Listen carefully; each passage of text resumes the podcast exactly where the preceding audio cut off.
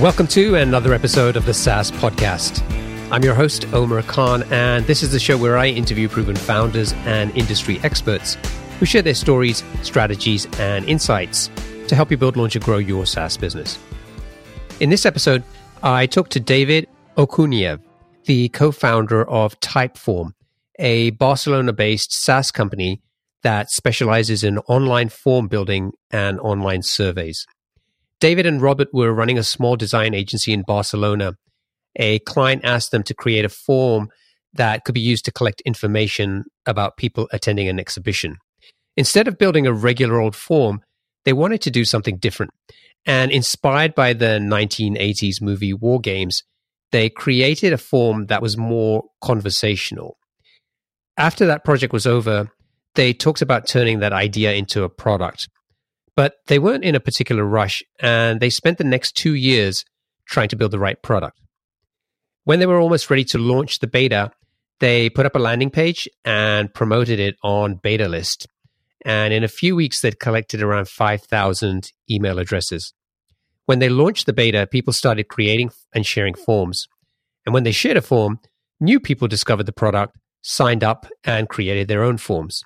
The product that they'd spent years trying to get right was quickly going viral. In fact, when they introduced a paid plan, which was about $25 a month, it took them about a year to get to the first $1 million in ARR. And the interesting thing about Typeform is that the founders didn't start with a niche market. They built a product that was for everyone, which is counterintuitive to what the majority of startups do. Today, their business is doing around $30 million in ARR, and employs around 200 people. In this interview, we talk about why the founders focus so much on building a great product, why design and user experience was more important to them than customer development or marketing, and how they've grown Typeform into an 8-figure business.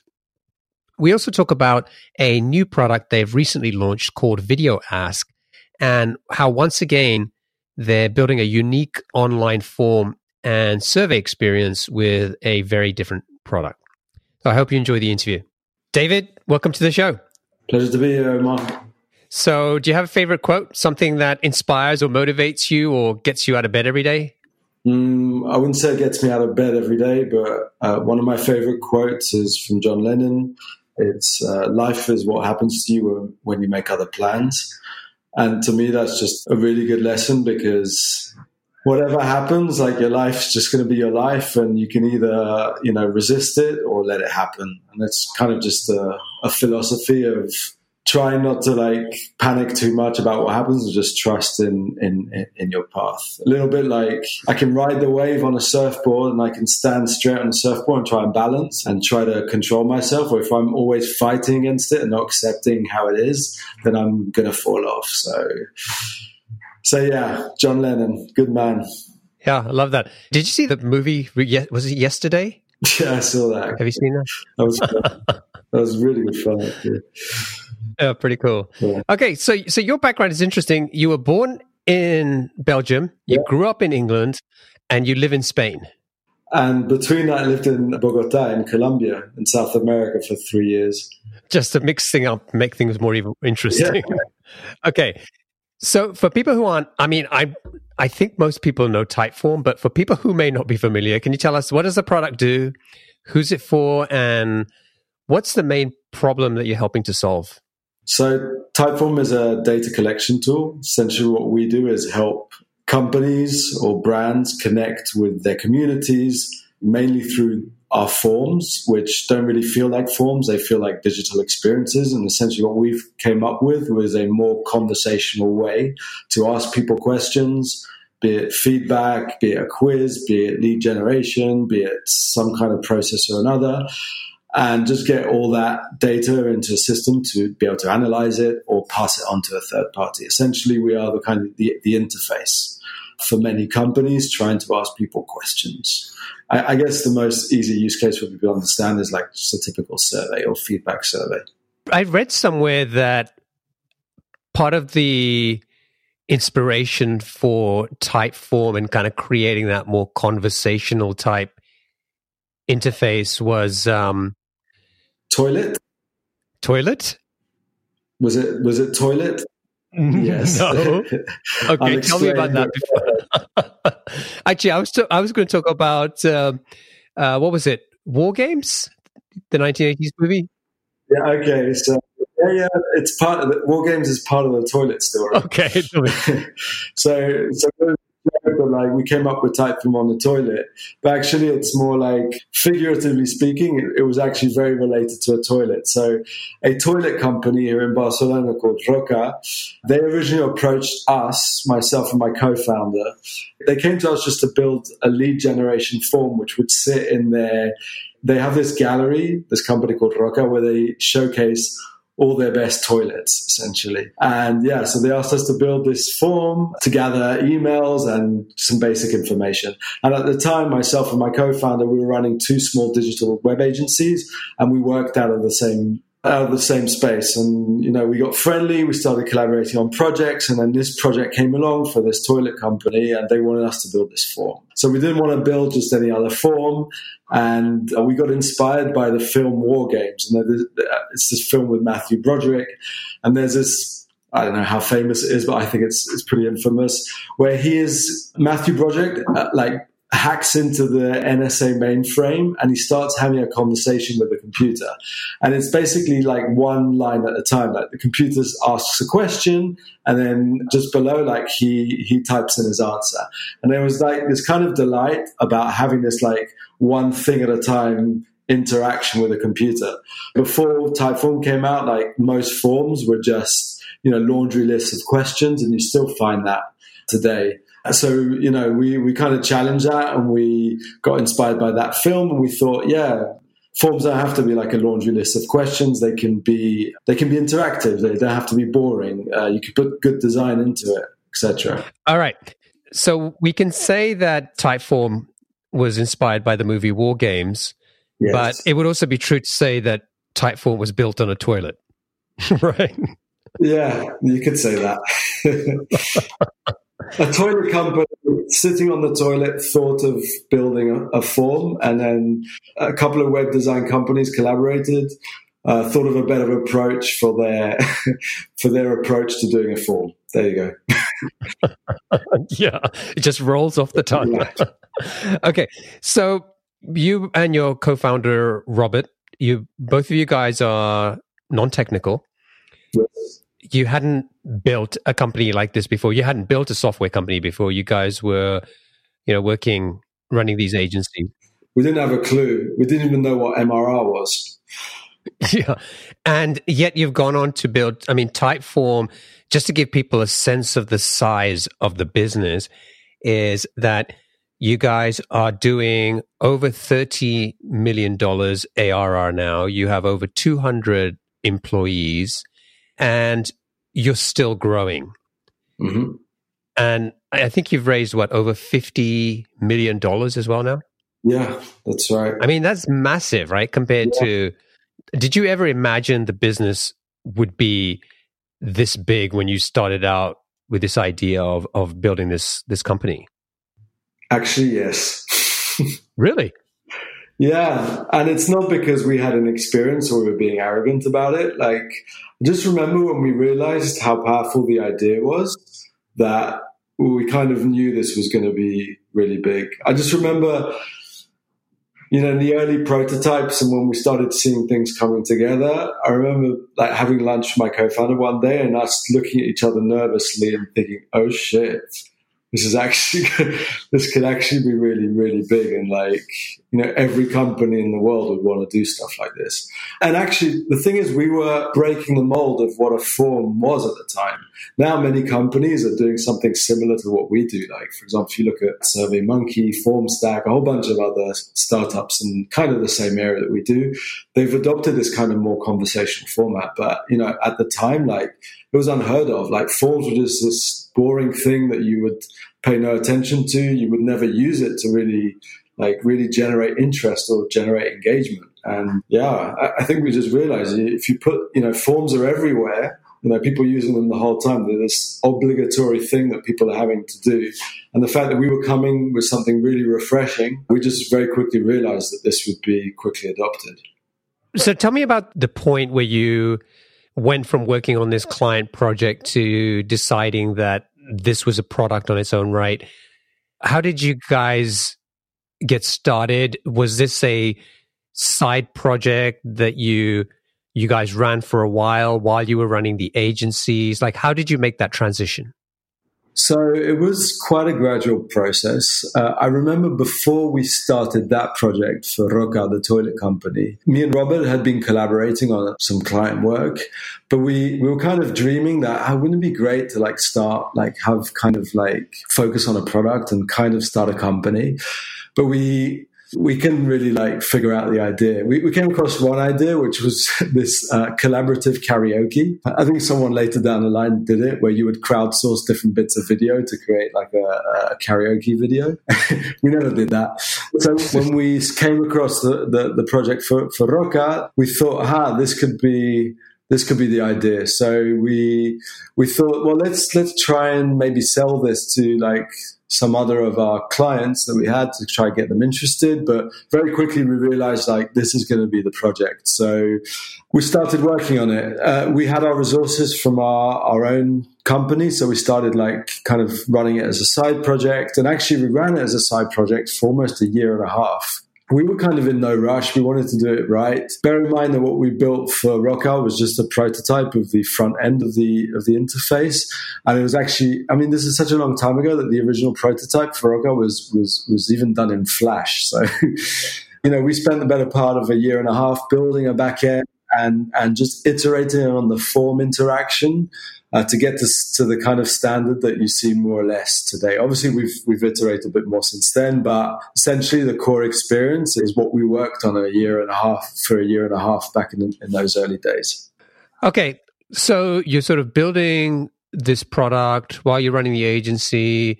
Both of you are sort of, very product driven. Getting the right product and designing the right product is really important to you. And I know that's been kind of a big part of the reason why you've had the success with Typeform. But how did you get your first customer? So what we did is about a few months before we were planning to release the beta, which is in February 2013. Sorry, is it 2012? I can't remember. Let's say 2012. We put out a landing page with a video of the Typeform experience.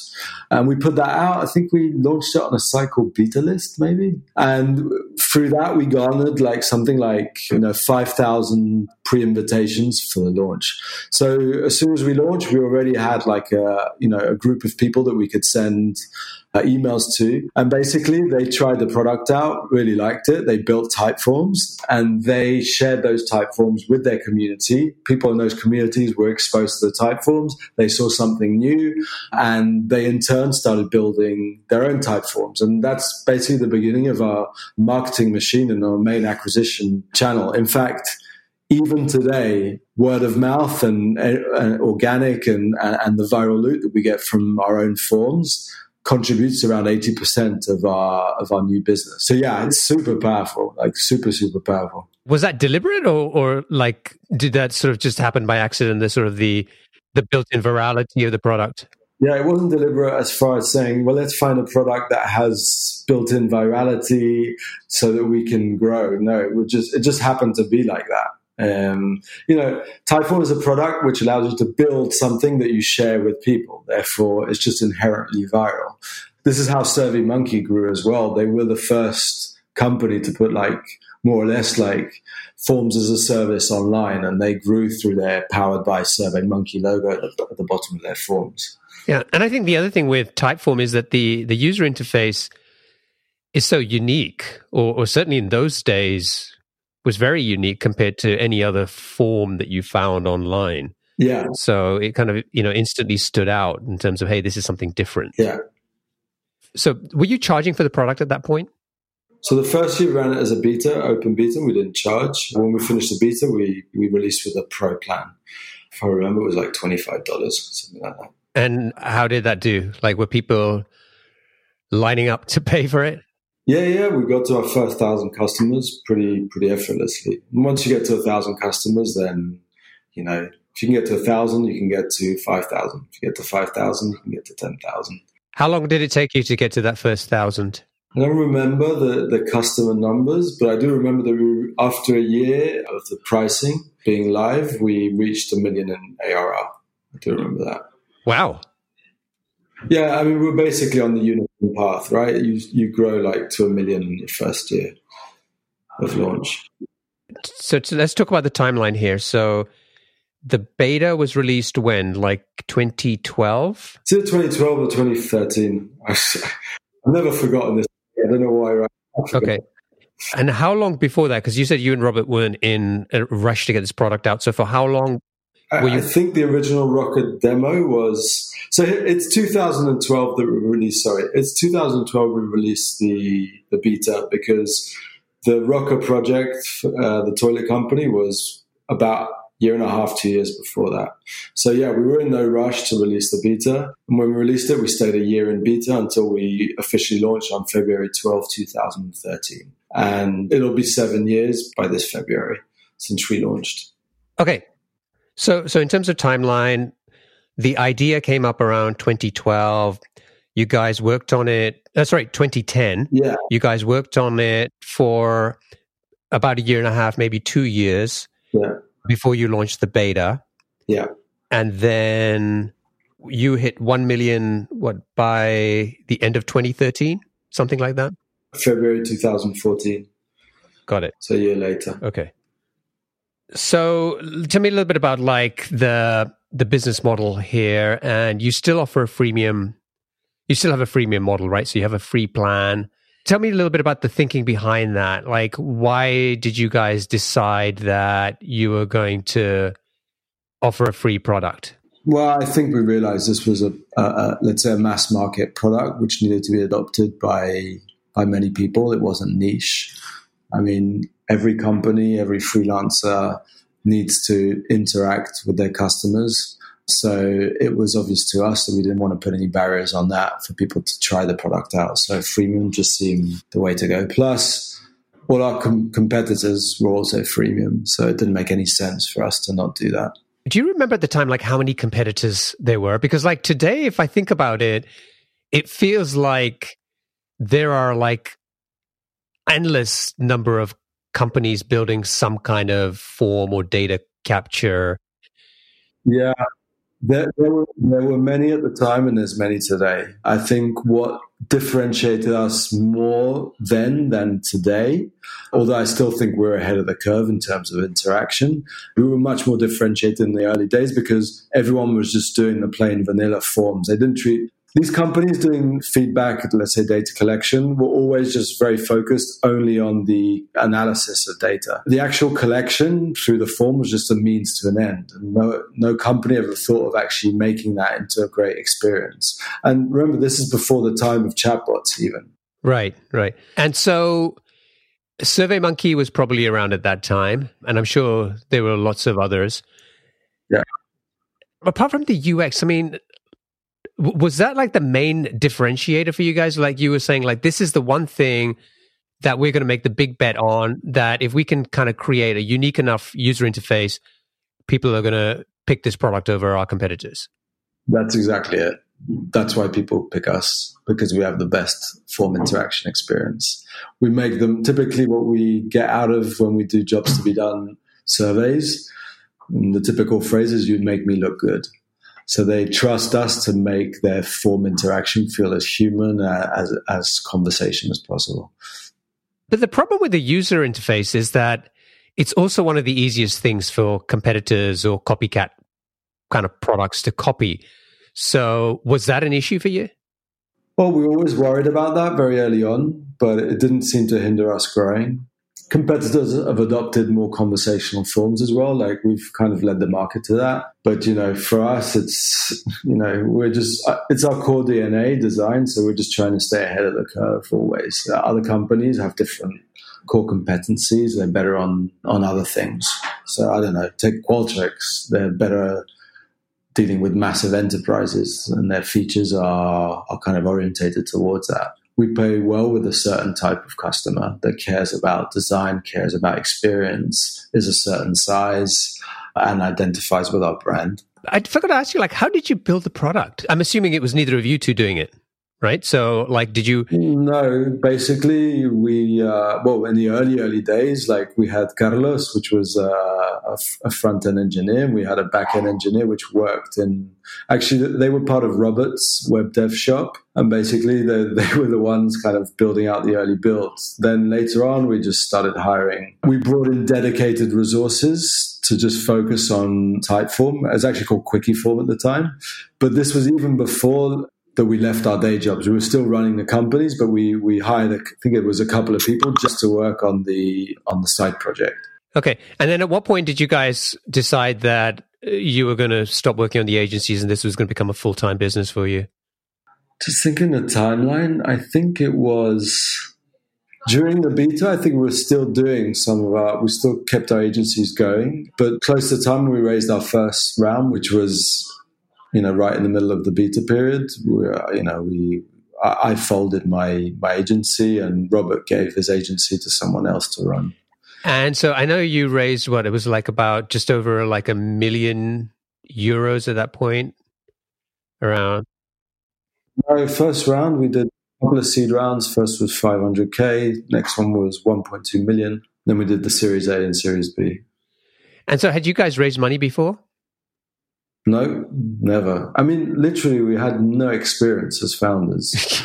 Our background was just, you know, servicing clients with design and development. That was our bag. So I even remember we tried to raise money here in Spain and we went to a couple of VCs. With the idea, we had a kind of rough prototype and no one would look at it just because, well, they looked at it, but they just didn't get it. We sat down with the two top VCs here in Spain, the top business agent and the top business VC. They didn't see it. I think what they were more focused on is that, and I remember them saying this, you're a bit too wet behind the ears to like run a business. Like here you say in Spanish, estáis un poco verdes, like a bit like... not mature enough to really like see this through, essentially. So it wasn't the way we raised money. We had to go outside Spain, and it just all happened really by accident. Some guy called Piotr Kulesha came across the company profile on I think it was even AngelList. Saw the product, got really excited, set up a call. He brought in Christoph Jans, who was running, the Point Nine Capital fund, which was the fund which eventually led the first round. Piotr was an investor in that fund, and basically just happened very quickly. They just saw it. They just thought this was a really this could be disruptive, and yeah, they were right. And the VCs here in Spain were wrong, and I'm sure some of them regret it. Yeah, I mean, they were wrong, but they were also right in terms of saying you guys are, inexperienced and you'd be the first to admit that as well. But they were wrong in terms of not making a bet on this, on you and the company. That's not a criteria for investing in founders. Like experience you can get, like you can learn how to run a company, how metrics work and, especially if you're early stage, yeah. But, that... trying to get product market fit and being able to build a product that has that, it's not easy to learn that, right? At least I don't think so. So how are you guys figuring this stuff out? Because at the beginning you said, hey, when we started out, we didn't even know what MRR was. And so like, was this just a lot of, trial and error on the job? And, sort of when you look back, do you sort of... talked to us about the kind of SaaS metrics, the funnel, all these basic things. We read up on it. We trial and error, tried things just in conversations. We just picked that up. I mean, it's not rocket science to just like do the basics. Like where it gets a bit more complex is when, the SaaS business gets more complicated and it's a lot of levers and a lot of micro things that you need to change to affect the top line. And, it does get complex in terms of you having to manage a lot of things, but at the beginning, don't think it like really held us back. I mean, again, the product just spoke for itself, and that drove everything. Yeah, I think that was. I mean, in many ways, like that's one thing that really helped you guys, in terms of building a great product, getting the beta out there, and having a lot of interest and hitting that 1 million ARR. Mark, like really quickly. A lot of founders could launch a beta and 2-3 years later, they might still be trying to figure out how to get to their first 100K ARR, right? Yeah, absolutely. Yeah, I mean, we were lucky. Lucky to stumble across this idea, lucky with the timing. Yeah, 50% luck, 50%, I guess, execution and sweat. So when you look back at those, like, you know, we can sort of look at the story and say, hey, you know, David and Robert came up with this great idea, you know, at the right time. They were great at, you know, had a great vision for how this product should be different from their competitors. And, you know, it really resonated with the market. And, you know, before they knew it, they'd hit their first $1 million a year, and they'd kind of raising money and all that sort of stuff. But was it really that easy? What were some of the tough parts of going through that journey? Sorry, about raising money was easy, or? I'm just trying to figure out, like, how smooth sailing the first few years were. It was very smooth sailing. It was just all growth. I don't think this happens to that many startups. We were just on a tear, basically. I mean, we'd created a really great atmosphere in the office. Like, it was very open culture, a lot of freedom, just a lot of motivation. It's just, you know, it's the early days. It's just a small group of people, like, really, like, killing it. So, yeah, the first 3 years was just, yeah, very, very smooth sailing. But, you know, like all things, like to reach new plateaus of growth, you know, you have to get a bit more serious with the business. And I think this especially kind of like hit home in the last year and a half, two, whereby, you know, we built, like I mentioned, we built a very kind of, let's say, people first culture, which meant that, you know, we didn't put a lot of boundaries around people. So it was a lot of freedom, a lot of goodwill. But, you know, you can do that when you're 30 so people in the company, but when you start crossing 150 people, it becomes a bit more complex. And actually, I think we reached a point in the company's size where there was a serious, you know, a significant lack of accountability, and we were seeing like issues with, you know, speed of execution and so forth. And I think that was because we didn't like operationalize things well enough, because we, you know, everything was fine. We were just growing, and, you know, we didn't need to worry about those things. But obviously, like I say, when you start getting further down the line, you have to start really, you know, let's say maturing a little bit as a company and putting some processes in, putting some structure in, bit of hierarchy. Otherwise, what you have is just many people looking in different directions. And, you know, it's a hard journey. It's a lot of ups and downs. So give me an example of, like when you said, like, you know, there was a lot of freedom and no accountability. And so give me an example of that. At the beginning, it was just a lot of trust that everyone, you know, was just putting their part in. That's a good thing, right? Yeah, it's a good thing. But, you know, when you grow to a certain size, you know, it's more, you know what happens? Like, and this happens with us, we had a problem with a culture of consensus. When there's such a good kind of atmosphere in the company that no one really wants to like challenge each other too much. So what happens is that, you know, when it comes to decisions, everyone that's kind of involved or affected by the decision has to have their input and their voice. And, you know, in theory, that's good. You know, people should be heard. I'm not saying they shouldn't. But it slows down decision-making very much. And it also means, you know, if you don't have one person that's taking a decision, you know, and sometimes against the will of other people, if you don't have that person that say, no, guys, we're going to be doing this, then what you have is, like, people not buying into decisions and not, you know, if a group decides, there's always going to be, like, some people on the side which aren't buying in. So, you know, having a designated person in the team, like making a decision and is accountable, is very important. You know, like let's say the product manager, for example. And we just had a lack of that kind of instrumentation, and I think it just made us slower. As well, combine that with a lot of freedom, you know, unlimited holidays, you know, completely flexible work schedule. We still have those things, but we just didn't put enough boundaries on them, or like expectations of like what we expect you to do here at Typeform. And now we kind of putting those things a bit more in place and making people understand that if we're not as organized or working as hard as our competitors, then, you know, how can we expect to really like stay competitive in the market? It's, you know, the best companies manage to get where they are because they manage to get a flywheel of production going. And that's hard work, and that's determination and grit and all these things. And you don't get that if you just create a laid-back culture where you don't like have high expectations on standards. And just looking back to what we had before, we didn't have enough high expectations or or put the bar high enough. We were just riding the kind of the wave of just like natural growth, and you know, just kind of sit and laid back into that. But that's worked for you though. Yeah, but you know, I have to say, you know, like in the last, let's say, year and a half, growth has not met our expectations as well. Now we're seeing a new inflection point, but, you know, you could definitely see that really hypergrowth kind of tapering out when we started getting close to 15, 20 million around there. So, you know, we're ambitious. We want to take this to like as many companies as possible. And I think we're doing something really important. So we really want to see this grow, and everyone wants to be on a winning team. So we have to really put those instruments and boundaries there to make sure that we're really performing to our best level. So you guys are seeing this as a $100 million plus business opportunity at the moment, right? Yeah.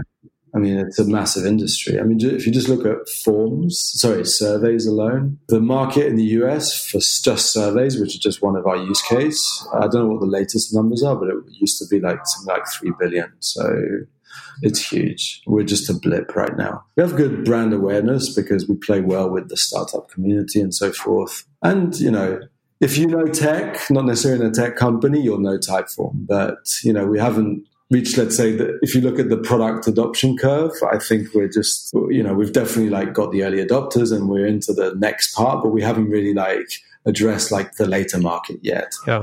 I'm curious, if you were starting out today, is this market something that you would still want to get into and enter, or do you feel like there's already enough competitors or players in the market, it would be harder for you to find that opportunity today than it was back in 2012? It depends how differentiated the product would be. So actually, Typeform is launching a new product. We've had it in beta for a while. It's called VideoAsk. And it's kind of a startup inside Typeform. So it's kind of that situation, right? So I guess the question is, why are we launching a product like VideoAsk? And it's because we're once again trying to disrupt the way people are asking for information. So what I would say is that, would I have done it again today in the current market? Yes, if I had the differentiated product. But if I would today launch a product like Typeform with more advanced forms, let's say, I think I'd have my work cut out because maybe it wouldn't be differentiated enough. But with a product like VideoAsk, which is a video-driven, let's say, version of Typeform, it's differentiated and it's now addressing, again, and possibly opening new markets, but allowing people to do this and, you know, collect data in a more human and personal way. So, yeah, I guess the point is that, like, you know, if you have something differentiated, then you've got a good chance. But otherwise, it's pretty competitive out there. So tell me about how VideoAsk works. Like, if I was setting this up, like, or maybe from a customer perspective, somebody's filling or responding to this, what does that experience look like? So I could consume it as a widget in someone's website, or someone can send me a VideoAsk link. And essentially what it does, it loads a video of a person asking me one or a series of questions. And I can answer to those questions via video as well. Or text or audio if I want. You know, if you're a bit too shy to answer by video, you can use those. And basically, you can have several steps in the video ask. So it feels like someone's asking you a question and you answer, then they ask you another question, and you can soon put logic into it so that you can have different decision trees and so forth. So it's really trying to like almost emulate a kind of a conversation, but asynchronously. And another really cool thing is that, so you put a video ask out there and you start getting new responses, but you can actually respond to those responses via video as well. They actually create like a threaded video ask conversation, which is really interesting. And I, for example, I use it for video ask to do support. So I get support tickets sometimes via video, and then I can answer via video. And it means I don't have to write an email or like waste any time. So it's super fast.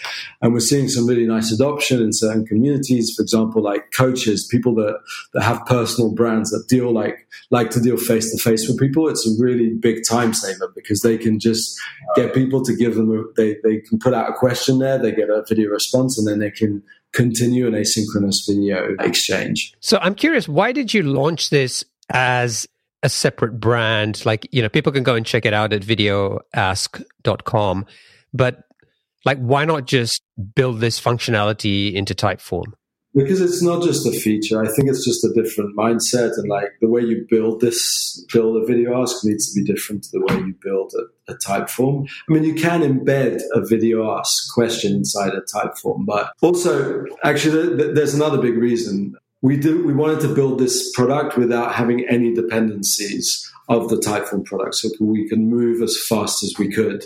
Bear in mind, it's a very small team working on VideoAsk.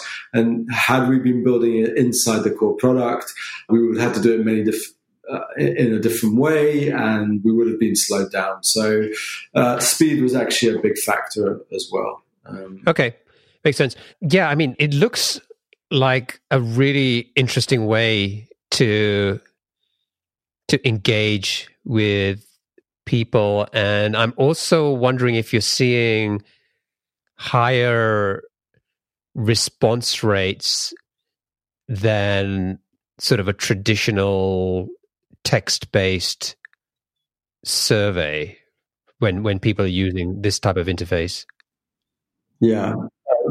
It's still early days because we probably don't have enough data to really compare it to Typeform. So I'm going to just hold back on that one right now. But definitely people perceive that if they put a video there, it's more engaging. Typically, like, videos are more engaging. That said, I think, you know, for different use cases, you might not always want to have a video. Therefore, Typeform is the right solution. How are you promoting the product? Because, like, when I go to the Typeform homepage, I don't really see any mention of it. I know there's a link in the footer or something, but we're working on launching that. So we're going to be launching properly the next month and a half. So you'll start seeing it much more apparent. Basically, the thing is, it's been developed in a small team, separate. I'm leading this team. Like, I used to be the CEO of the company, and I stepped down a year ago, and you know, I started working some point after that on this product, and I took a developer with me and started building a team around that. So it's really been like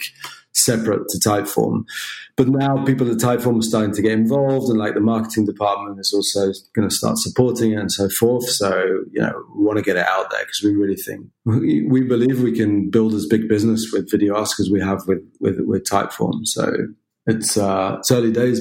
And so how many people worked on video asks so far? Like, how big has the team been? So the team until 4 weeks ago was just two people, myself and a front-end guy. And we also were working with an external agency that was building the iOS app and was doing the back-end. Now we've hired a back-end developer to join the team full-time and another front-end. And we've just had another kind of engineer/product person join the team. So it's a small team, but we're moving fast. Okay, a lot of people building a product would say, I can't build a great enough product because either, you know, I don't have money to hire a developer, or et cetera, or maybe, you know, I've got one guy or one girl working on this product. You could have thrown a lot more people in at this. So why did you decide initially it was just like going to keep it so small? I don't think you get more out of having more people at the problem. I think you need few people doing something really well to start off with. If you want to accelerate that, then you need people, but everything has to be very clear. I think we were able to move fast just by having less people. It's less conversations, it's more clarity. So yeah, no, I wouldn't. Like, bigger companies do this, like throw loads of people at a problem. I mean, it depends the size of the problem as well, of course. But in our case, no, definitely wouldn't recommend putting too many people at the problem. So, I mean, in VideoAsk, we had the key ingredients. So I'm a product, let's say, product maker. So I manage the product. I'm also designing the product, and I'm also doing some of the front end work, a little bit on the, let's say, the lighter front end stuff. And then we had a really good front-end engineer who was really fast. And then, yeah, as I mentioned, we had to other people doing stuff externally. So it was just really focused and we could move really fast. Wouldn't have wanted to add more people into that mix at that stage. But now, yes, we're slowly putting more people on the product side. And then, yes, we need functions such as marketing and customer success to support the product as we start to like roll it out to a bigger audience. And then is the plan to kind of keep it as a separate company, or are you going to kind of integrate it back into Typeform? It's VideoAsk by Typeform. It's a separate brand, but it's like a sub-brand. It kind of looks like Typeform acquired a company, actually. It says VideoAsk by Typeform on the website.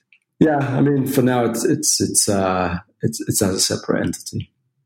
Well, actually, no, a business entity, it's not. It's like run through the same company, but it seems like it's another thing. Yeah, we'll have to chat about that in a while and see how that's growing. I'm really curious to see how this sort of shapes out and you going through this experience of building essentially a new product from scratch is it's kind of interesting, but it's also kind of a really fun time as well, especially if you're a product guy.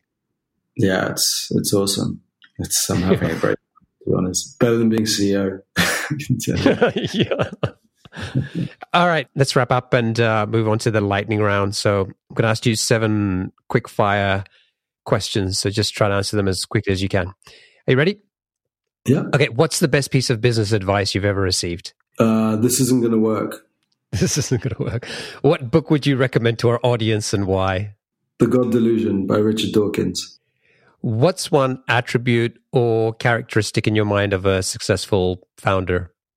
Doesn't accept failure too early. What's your favorite personal productivity tool or habit? Typeform. Of course. What's a new or crazy business idea you'd love to pursue if you had the time? Don't have any. Just to focus on what I'm doing right now. What's an interesting or fun fact about you that most people don't know? I used to be a signed musician. And what's one of your most important passions outside of your work? Don't have any. Really? I don't do anything but work, and I have a family, and that's it. I play the drums. There you go. There you go. We've had the drums. So yeah, I like eating food and traveling. There you go. That's good enough. All right, cool. So thank you for joining me. It's been a blast talking and kind of hearing about what you've been up to at Typeform and VideoAsk.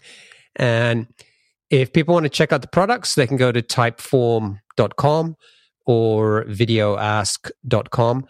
And if they want to get in touch with you, what's the best way for them to do that? Yeah, my phone number is 691-684, and I won't say the rest. That's the best way, because email is like actually, if you want to talk about the VideoAsk product, we actually have a VideoAsk Slack community, and you can join it via, if you go to our website in the footer, there's a link to it. More than happy to talk about VideoAsk things. Please don't chat to me through there if you're having an issue with Typeform. Hopefully you don't, but if you do, I'm there just to talk about VideoAsk. But definitely if you want to chat to me about that, or want maybe any advice on starting up a company, happy to talk to you as well. All right, cool. David, thank you. It's been a pleasure. I wish you all the best. Thanks. It's been a pleasure. Thanks a lot, Omar. Cheers.